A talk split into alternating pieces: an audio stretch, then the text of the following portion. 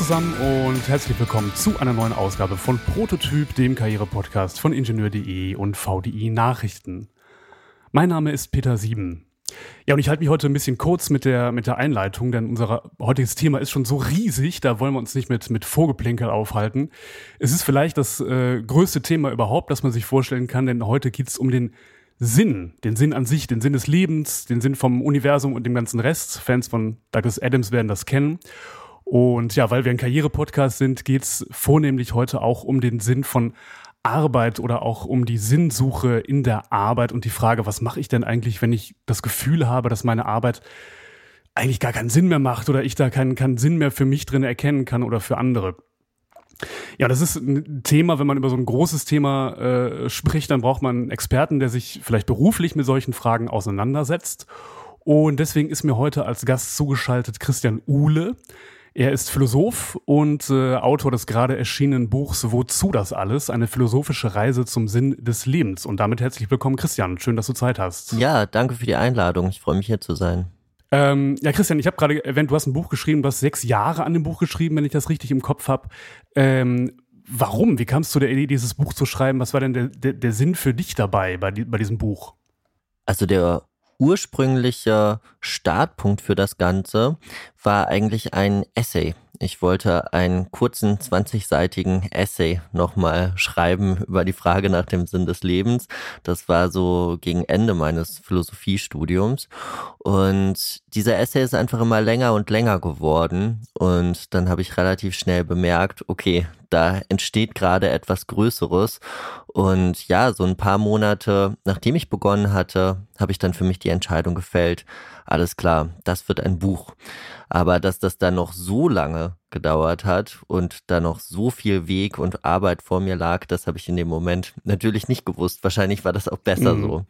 Aber ein Grund, warum, ja, ja, ein Grund, warum mich das auch so angefixt hat, das Thema und warum ich so lange daran gearbeitet habe, ist, dass es mir selbst immer wieder neue Perspektiven und Türen eröffnet hat. Ähm, gestartet ist das Ganze als ein sehr philosophisch-existenzialistisches Thema für mich. Da ging es viel um Fragen wie die Gleichgültigkeit des Universums oder der Mensch als freies Wesen und sowas. Ähm, und im Laufe der Zeit ist es immer soziologischer eigentlich geworden, also immer konkreter, immer gesellschaftlicher, immer alltagsbezogener, weil ich halt eben verstanden habe, dass Sinnkrisen seltener entstehen, weil Menschen sich so viel Zeit nehmen, in die Sterne zu gucken und sich dann über die Weite des Universums den Kopf zerbrechen, sondern viel häufiger, zum Beispiel ganz konkret am Arbeitsplatz. Das heißt, diese großen Fragen, die, die wabern schon irgendwie bei uns allen rum, aber die manifestieren sich dann eher so im, im vermeintlich Kleinen. Also ich glaube, diese großen Fragen spielen natürlich eine Rolle und man wird auch immer wieder auf diese großen Fragen gestoßen und ähm, die behandle ich ja auch weiterhin mit in meinem Buch. Aber was ich eben so schön finde an der Sinnfrage und an diesem ganzen Thema Sinn, ist diese dieser Facettenreichtum. Das ist also einerseits gibt es so eine große, ich sag mal, kosmologische Ebene, dieser ganzen Fragestellung, warum sind wir hier als Menschheit etc. pp. Und dann gibt es eine relativ konkrete alltägliche Ebene dieser Fragestellung. Und dieser Sinnbegriff oder äh, über Sinn nachzudenken, das ermöglicht es halt eben beide Ebenen zusammenzudenken und zusammenzubringen, auch in der, in der Betrachtung. Und da entstehen eben ganz, ja, spannende Zwischenräume und, und, und wieder Unterfragestellungen und Verästelungen und Erkenntnisse, die damit und Überlegungen, die damit verbunden sind. Und insofern glaube ich, es einfach ein richtig spannendes Thema. Es ist relevant, weil es halt eben heutzutage mehr Menschen denn je umtreibt. Ähm, es gibt eine repräsentative Umfrage aus diesem Albus-Panel, laut dem ähm, 69 Prozent aller Personen in Deutschland sich regelmäßig Sinnfragen des Lebens stellen. Ähm, es ist also eine, eine, ein sehr verbreitetes Thema, eine verbreitete Suche nach Sinn. Es, aber es ist nicht nur relevant, es ist, glaube ich, auch einfach interessant und spannend und genau, ja. deswegen fetzt das ja. Thema, finde ich. Wahrscheinlich, ja, glaube ich auch. Ähm, ja, du hast gerade kurz angesprochen, dass, dass immer mehr Leute auf der, auf der Suche nach Sinn sind. Das gilt auch, glaube ich, für für den für das Thema Arbeit und Job, da werden wir gleich auch noch äh, drüber sprechen. Also gerade so vielleicht die die Generation, die jetzt so Abschluss an der Uni macht oder so Berufsabschluss macht und, und in den Beruf reingeht, die sogenannte Generation Z, über die jetzt im Moment immer alle reden und so, äh, der sagt man ja auch nach, dass sie diesen Purpose, also diesen, diesen Sinn in der Arbeit sehen muss, sonst, sonst hat sie keine Lust auf, auf, auf diesen Job oder so, ne? dass es immer eine größere Rolle spielt. Da werden wir auch gleich noch drüber sprechen. Vielleicht müssen wir aber erstmal so ganz grundlegend klären, was, was ist denn überhaupt Sinn? Also wann ist etwas Sinn und wann nicht und wann ist etwas sinnlos? Was, was ist die Definition von Sinn? Zunächst mal, glaube ich, hilft es, sich diesem ganzen Thema Sinn von der Sinnfrage her zu nähern. Also wenn man jetzt Antworten finden möchte, dann ist es eben hilfreich, sich die Frage erstmal genauer anzuschauen, sonst droht man so ein bisschen an dieser Frage vorbei zu diskutieren. Und ähm, diese Sinnfrage, was ist der Sinn des Lebens? Ja, da fängt es schon an. Diese Sinnfrage ist einerseits wirkt sie ja gewaltig, ja, sie ist ähm, wahnsinnig imposant und man denkt sich so, wow, das ist irgendwie eine der größten Fragen, die man sich überhaupt stellen kann. Was ist der Sinn des Lebens? Aber andererseits, aufgrund ihrer grammatikalischen Struktur, suggeriert sie auch wiederum eine gewisse Einfachheit. Denn auf die Frage, was ist der Sinn des Lebens, erwarten wir halt eben sprachlich eine Antwort von der Form, der Sinn des Lebens ist, Punkt. 42. Zum Beispiel, ja, genau. Oder irgendwas, ja. Aber das liegt halt einfach an der, also wirklich an der, an der, an der sprachlichen Verpackung dieser Frage. Aber diese Frage selbst, ja, ist ja eine Frage, die sich aus dem Leben herausstellt. Eine Frage, in der verschiedene Zweifel an der eigenen Existenz oder auch Bedürfnisse und Sehnsüchte vielleicht nach mehr Tiefe im Leben zum Ausdruck kommen. Und insofern ist diese Frage auch so komplex, so vielschichtig wie eben diese Zweifel und Sehnsüchte, die in ihr drin stecken.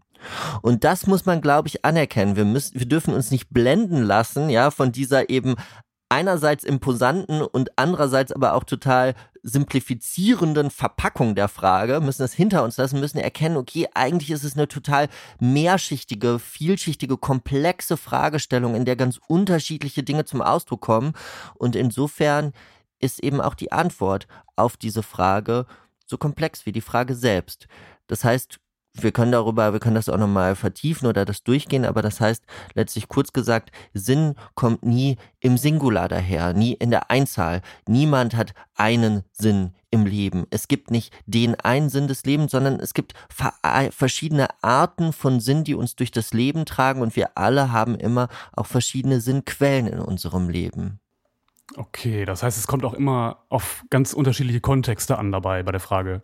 Ja, genau. Also es gibt einfach Sinn, Sinn ist auf jeden Fall ein, ein Phänomen des Plurals, ja. Es gibt ja, nicht den, ja. den, Sinn, sondern es gibt die Sinne des Lebens, so gesehen. Ähm, und in verschiedenen Kontexten kommen auch verschiedene Arten von Sinn unterschiedlich stark zum Tragen. Das denke ich schon. Und um einfach mal drei Beispiele herauszugreifen, ähm, Sinn kann aus der Gegenwart heraus entstehen. Das ist das, was ich in meinem Buch als spielerischen Sinn bezeichne.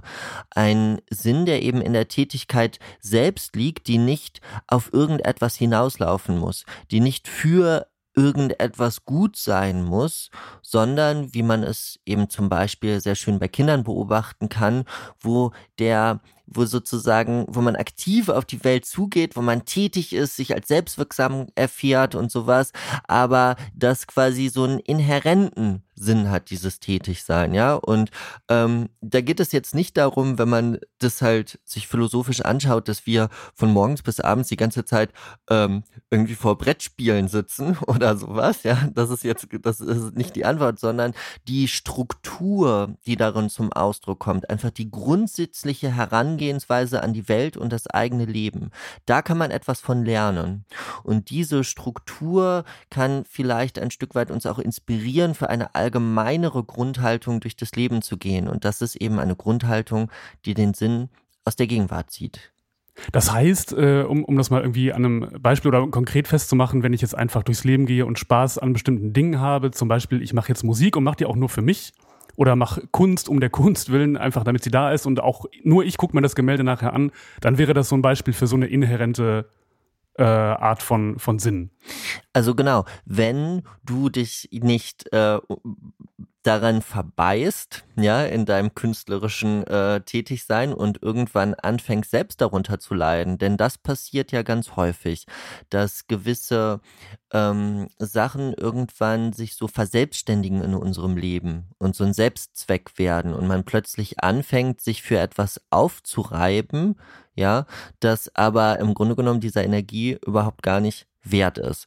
Und ich würde schon sagen, wenn du jetzt zum Beispiel anfängst, ähm, dich da, also irgendwie so der gequälte Künstler zu sein, sag ich mal, der die ganze Zeit alleine in seinem Kämmerchen Kunst betreibt und das, was du tust, nützt niemandem da draußen etwas, weil du tatsächlich, weil es eben keinen sieht, weil du das gar nicht für andere Menschen machst, aber auch dich selbst macht es eher unglücklich, dann würde ich tatsächlich sagen, dass es sinnlos. Also in der Hinsicht, ne, da, Achtung, da hat sich was verselbstständigt, da gibt es einen Grund hinzugucken und das ist im Grunde genommen wirklich, das ist deiner Energie nicht wert, was du da machst, ja. Aber natürlich, entweder, wenn es halt eben, wenn du, wenn du aber daran gehst und du erfährst dich selbst als schöpfenden Menschen und du ziehst daraus eine Energie und das, du, das macht einfach Spaß, du verlierst dich da im Flow, wenn du stundenlang auf deiner Leinwand malst und sowas, dann ist das natürlich wunderbar und dann ist das wunderschön und dann entsteht da was ganz Tolles und eben das, was ich als spielerischen Sinn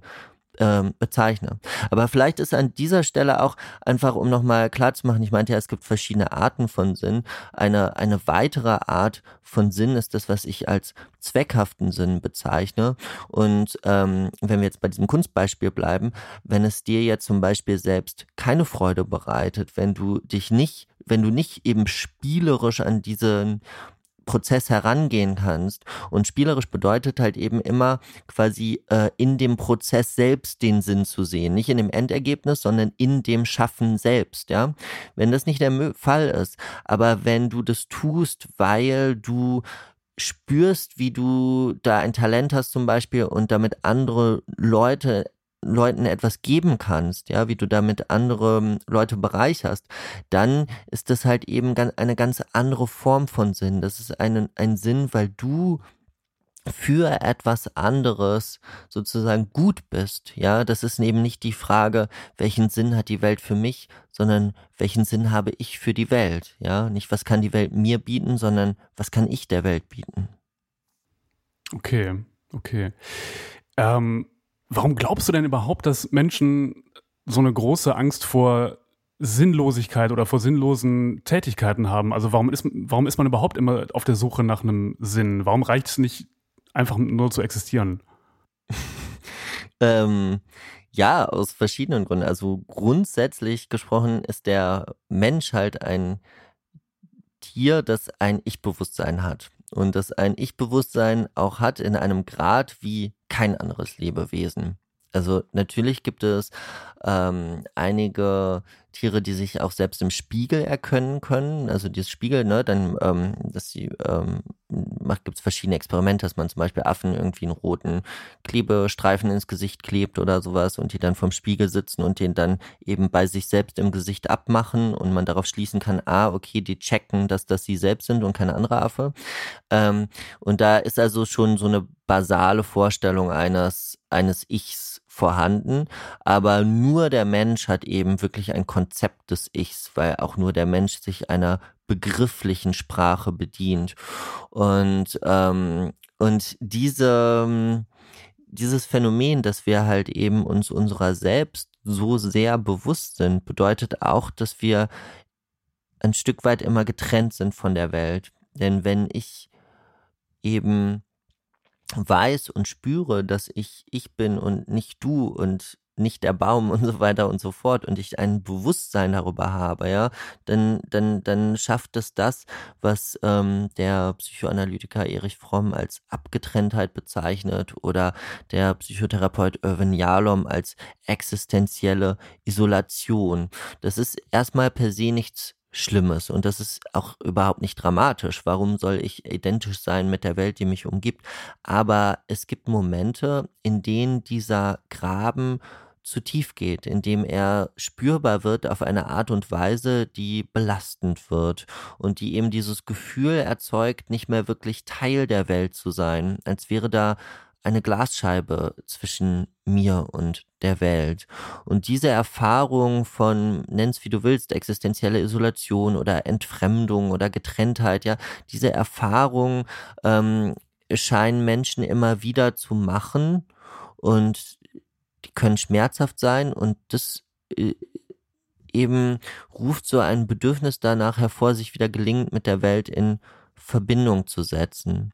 Ähm, ja, also das ist jetzt, glaube ich, nur ein, eine Teilantwort auf deine Frage aber ich versuche auch nicht zu, zu lange auszuantworten. Ich hab, nee, weil das ist natürlich immer, also egal, also auf sehr, sehr viele Fragen, also sehr, sehr viele Phänomene im Leben sind halt multifaktoriell, ja. Also sehr, sehr oft haben wir nicht eine einfache Kausalität, sondern gibt es immer verschiedene Faktoren, verschiedene mhm. Motivationen, verschiedene Ebenen und so weiter und so fort.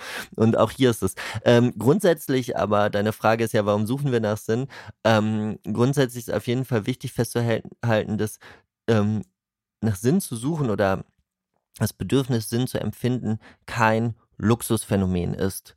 Das ist ein sehr häufiger Trugschluss, der, glaube ich, auch mit der prominenten Theorie dieser Bedürfnispyramide zusammenhängt. Einfach so ein Bild, dass das irgendwie erst, also nachdem halt, ähm, nachdem für alles gesorgt ist, das Essen, die Unterkunft, die Sicherheit und so weiter und so fort, fängt der Mensch an, sich irgendwie Sinnfragen zu stellen und sich um seine Selbstverwirklichung zu kümmern.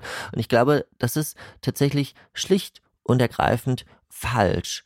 Sinn, ähm, wir, es gibt ähm, Zeugnisse, es gibt Berichte von Menschen in ganz furchtbaren Grenzsituationen. Ja, zum Beispiel beschreibt der Psychoanalytiker Viktor Frankl, ähm, der ein Auschwitz-Überlebender ist, wie auch dort, ja, unter, unter Bedingungen, die wir uns nicht wirklich vorstellen können, ja, ähm, Menschen ganz intensiv über Sinnfragen diskutiert haben tatsächlich. Also Sinnfragen stellen sich natürlich anders, wenn man jetzt in einer eher privilegierten Situation ist und ähm, man auch sehr viele Optionen hat und vielleicht etwas lost und verloren ist zwischen diesen ganzen Optionen, als wie wenn man jetzt in einer furchtbaren Grenzsituation ist, ja. Aber grundsätzlich wichtig festzuhalten, die Sinnfrage kann sich in beiden Situationen stellen. Und in beiden Situationen kann Sinn zu empfinden eine ganz wesentliche Sache sein, weil es halt eben damit zu tun hat, dass man in irgendeiner Form für sich selbst ähm, verortet ist im eigenen Dasein, einen Kompass hat, an dem man sich ausrichten kann, etwas, an dem man sich festhalten kann und auch ein Framework, das es einem selbst ermöglicht, sich mit dem eigenen Dasein zu versöhnen. Okay, jetzt mal, also ich könnte mir vorstellen, dass, ähm, dass man das so Sinnsuche oder, oder die Frage nach dem Sinn ja auch ein Stück weit äh, tröstend sein kann, wenn man sich gerade in einer besonders ähm, schlimmen Grenzsituation befindet, weil man dann vielleicht sich fragt, hat das vielleicht noch irgendeinen Sinn wenigstens? Also ich meine, da gibt es irgendwie noch einen höheren Sinn, den ich jetzt noch nicht verstehe. Da, dann sind wir auch vielleicht beim Thema Religion oder so, ne? Warum, warum gibt es Religion überhaupt? Das spielt ja vielleicht auch eine Rolle, ne? Definitiv, ja. ja. Mhm. Okay. Jetzt hast du gerade gesagt, ähm, du hast es so ein bisschen im, im Nebensatz gesagt, dass äh, man ja manchmal vielleicht auch zu viele Optionen hat. Ist das tatsächlich, oder würdest du sagen, dass das ein Problem ist, dass wir ähm, in einer Zeit leben, wo Menschen zu viele Optionen haben, auch beruflicher Art? Also ich glaube, das ist gerade äh, wir haben eben kurz die Generation Z angerissen, dass es gerade da auch viele Leute gibt, die darunter leiden, dass sie zu viele Möglichkeiten haben und dass es auch einen gewissen Druck erzeugt, ne? dass man irgendwie ähm, gesagt bekommt, du kannst doch alles machen, was du, was du willst. Und dass man dann diese furchtbare Entscheidungsflut hat, äh, sich zu entscheiden, was will man denn überhaupt machen. Ist das, ist das ein Problem heute? Das ist auf jeden Fall eine Herausforderung. Und ähm, genau, einerseits ist also die Sinnfrage ähm, ein Menschheitsthema, also zumindest soweit wir zu, also da zurückgucken äh, gucken können in die Vergangenheit, also seitdem wir irgendwie geistesgeschichtliche Zeugnisse haben, seitdem wir äh, Schriftstücke haben, sehen wir, dass Menschen sich mit Sinnfragen beschäftigen. Das ist also eben nochmal, ich wiederhole es nochmal, sorry, kein Luxusphänomen, ja, sondern ein mhm. großes mhm. Menschheitsthema. Ähm, aber natürlich ist es äh, so verbreitet, wie es heute ist, das hat etwas mit aktuellen gesellschaftlichen Umständen zu tun, die also einerseits dazu beitragen, dass es so ein großes Thema ist und die andererseits aber auch die Art und Weise, wie sich Sinnfragen stellen, strukturieren.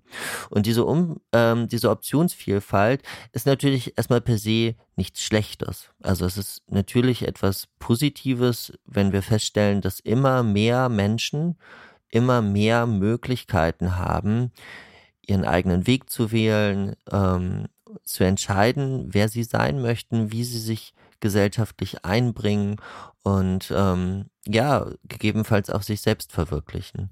Aber ähm, wir haben also einerseits natürlich den offensichtlichen Punkt, äh, das bedeutet halt auch, meine eigene Freiheit wird spürbarer und ähm, das erfordert eben eine höhere Orientierungsleistung, mich zwischen diesen ganzen Optionen zu verorten.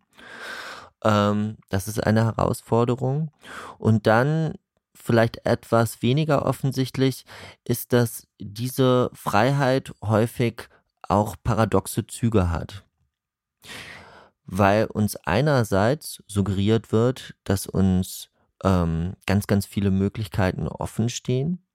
Ähm, also wenn wir uns nicht in gesellschaftlich benachteiligten Positionen befinden, wo teilweise auch genau das Gegenteil der Fall sein kann, wo man das Gefühl hat, gar keine Option zu haben, ja. Aber eben immer mehr Menschen, das kann man schon feststellen, also auch prozentual immer mehr Menschen haben immer mehr Möglichkeiten und sind immer mehr mit dieser Freiheit konfrontiert.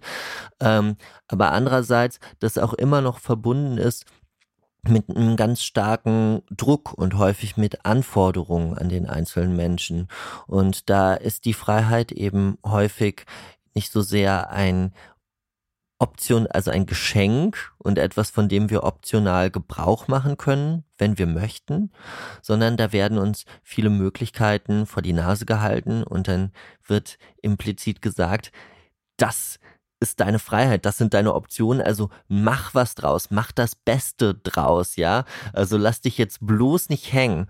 Und dieses Umschlagen, also dass da gleichzeitig immer noch doch ganz viele subtile Erwartungen mitschwingen und auch imperative Anforderungen an uns, die oft aber verdeckt werden, ja, die oft eben verdeckt werden hinter dieser großen Freiheits- und Optionsvielfaltsgeschichte. Das macht es häufig so schwer, damit umzugehen und erzeugt ein Stück weit auch eine paradoxe Freiheit. Und ähm, der französische Soziologe Onno Ehrenberg hat es in einer einflussreichen Studie, das erschöpfte Selbst heißt sie, beschrieben, wie eben diese Möglichkeit zur Selbstverwirklichung und dieses eigentlich ursprünglich schöne Geschenk, ja, etwas aus dieser Freiheit zu machen, heutzutage oft in einen Zwang zur Selbstverwirklichung gekippt ist. Und das auch immer mehr und Menschen unter Druck setzt und häufig so ein diffuses Gefühl erzeugt, unter Druck zu stehen, obwohl man diesen Druck halt eben gar nicht mehr so klar benennen kann. Was ist denn eigentlich genau dieser Druck? Dadurch vielleicht auch das Gefühl erzeugt, es möglicherweise niemals so richtig geschafft zu haben. Und vor allen Dingen manchmal das Gefühl erzeugt, an sich selbst zu scheitern. Denn wenn ich alle Möglichkeiten habe und nicht das Beste draus mache, dann scheitere ich ja an mir selbst, dann habe ich versagt, dann kann ich auch mich nicht so sehr an äußeren Umständen abarbeiten, ja, und mein Selbstbewusstsein, mein Selbstwertgefühl wiederherstellen, indem ich wütend bin auf äußere Umstände. Stattdessen bin ich ja dann wütend auf mich und das zersetzt unmittelbar das Selbstwertgefühl. Und insofern haben wir in der heutigen gesellschaftlichen Epoche, in der wir leben, die man in der Soziologie auch als Spätmoderne bezeichnet, ganz viele widersprüchliche Strukturen. Ja, und diese widersprüchlichen Strukturen begünstigen eben auch innere Widersprüche und machen es tatsächlich schwieriger, heutzutage gelingend irgendwie so, ja, sich selbst zu verwirklichen und den eigenen Weg darin zu finden, weil man, weil es einfach ein richtiger Balanceakt geworden ist teilweise. Mm, mm, okay, spannend. Ja, jetzt sind wir schon so ein bisschen beim, beim Thema Arbeit. Ich fand es ganz interessant, weil man da äh, sich das ähm, oft nicht klar macht, oder ich habe mir das vorher nicht so klar gemacht. Äh, du schreibst, wenn man gefragt wird, was man beruflich macht, dann arbeitet, dann antwortet man meistens äh, nicht mit ich arbeite als, sondern man sagt ich bin. Also ich bin Friseur, ich bin äh, Ingenieurin, ich bin, bin Philosoph, äh, was auch immer. Ähm, das zeigt ja schon, wie, wie sehr Arbeit auch äh, oder der Job, den man, den man äh, macht, mit der Identifikation, mit der Persönlichkeit äh, verquickt ist. Ne? Ähm, wo, woran liegt das eigentlich? Warum ist das so ein, so ein, so, so ein bedeutendes Thema für, für, für das eigene Selbst? Also das liegt natürlich an der Rolle, äh, der wir gesellschaftlich der Arbeit zusprechen. Es hat aber auch natürlich einen verständlichen Kern. Also ich meine, erstens nimmt Arbeit häufig einen ziemlich großen Teil unserer Lebenszeit ein. Also es ist einfach ein großer Teil unseres Lebens, einfach zeitlich, von unserer Wachzeit her. Ähm, und ähm, wir leben halt in einer arbeitsteiligen Gesellschaft, wo Menschen unterschiedliche Berufen nachgehen und insofern auch unterschiedliche Rollen in diesem Ganzen einnehmen. Und ähm, insofern hat es ein Stück weit auch ein bisschen etwas Naheliegendes, sich auch darüber zu definieren. Nicht naheliegend, und das ist halt eben die Frage, ist, wie stark definiert man sich darüber, wie groß ist dieser Anteil, den Arbeit im eigenen Leben spielt, zeitlich. Also denn zum Beispiel wäre eine Verkürzung der Vollarbeitszeit gesellschaftlich durchaus umsetzbar. Ähm, aber auch eben, welche Rolle spielt es in meiner Identität? Und da glaube ich schon, dass wir hier in Deutschland, so nehme ich das zumindest wahr, wenn ich auch in anderen Ländern bin oder mich auch mit anderen Menschen unterhalte, die aus anderen Ländern kommen, dass es hier tendenziell schon etwas stärker ausgeprägt ist und eine ähm, vielleicht auch besonders prominente Rolle in der eigenen Identitätsbildung hat. Ja, interessanterweise Verkürzung der Arbeitszeit. Äh, Gerade diskutiert man über das Gegenteil, nämlich über die, die 42-Stunden-Woche vielleicht, mhm. die irgendwann kommt. Ähm, ich merke gerade, Christian, dass wir ganz viele Sachen noch gar nicht besprochen haben. Ja, ich wir sind ja noch, noch, nicht mal so richtig eingestiegen ins Arbeitsthema. Wir man, man muss es fast sagen, man muss es fast sagen. Ähm, aber ich glaube, das war notwendig. Ich würde jetzt äh, einfach äh, vorschlagen, ob man nicht vielleicht einfach äh, noch eine Folge zusammen aufnehmen und dann kommt die halt äh, nächste oder zwei Wochen einfach nach dieser jetzigen Folge. Gut. Ähm, mhm. Ja? Ja. dann können wir noch, können wir einfach tiefer ins, ins Thema einsteigen und, äh, und den Kern auch mal langsam suchen. Dann würde ich sagen, bis hierhin erstmal vielen lieben Dank für deine Zeit und lieben Dank an die Zuhörerinnen und Zuhörer fürs Zu hören und in zwei Wochen geht's dann weiter, wenn wir äh, uns auf die Suche nach dem Sinn des Lebens und, und von Arbeit begeben. Alles Bis klar, dann. ich freue mich. Bis dann. Ciao.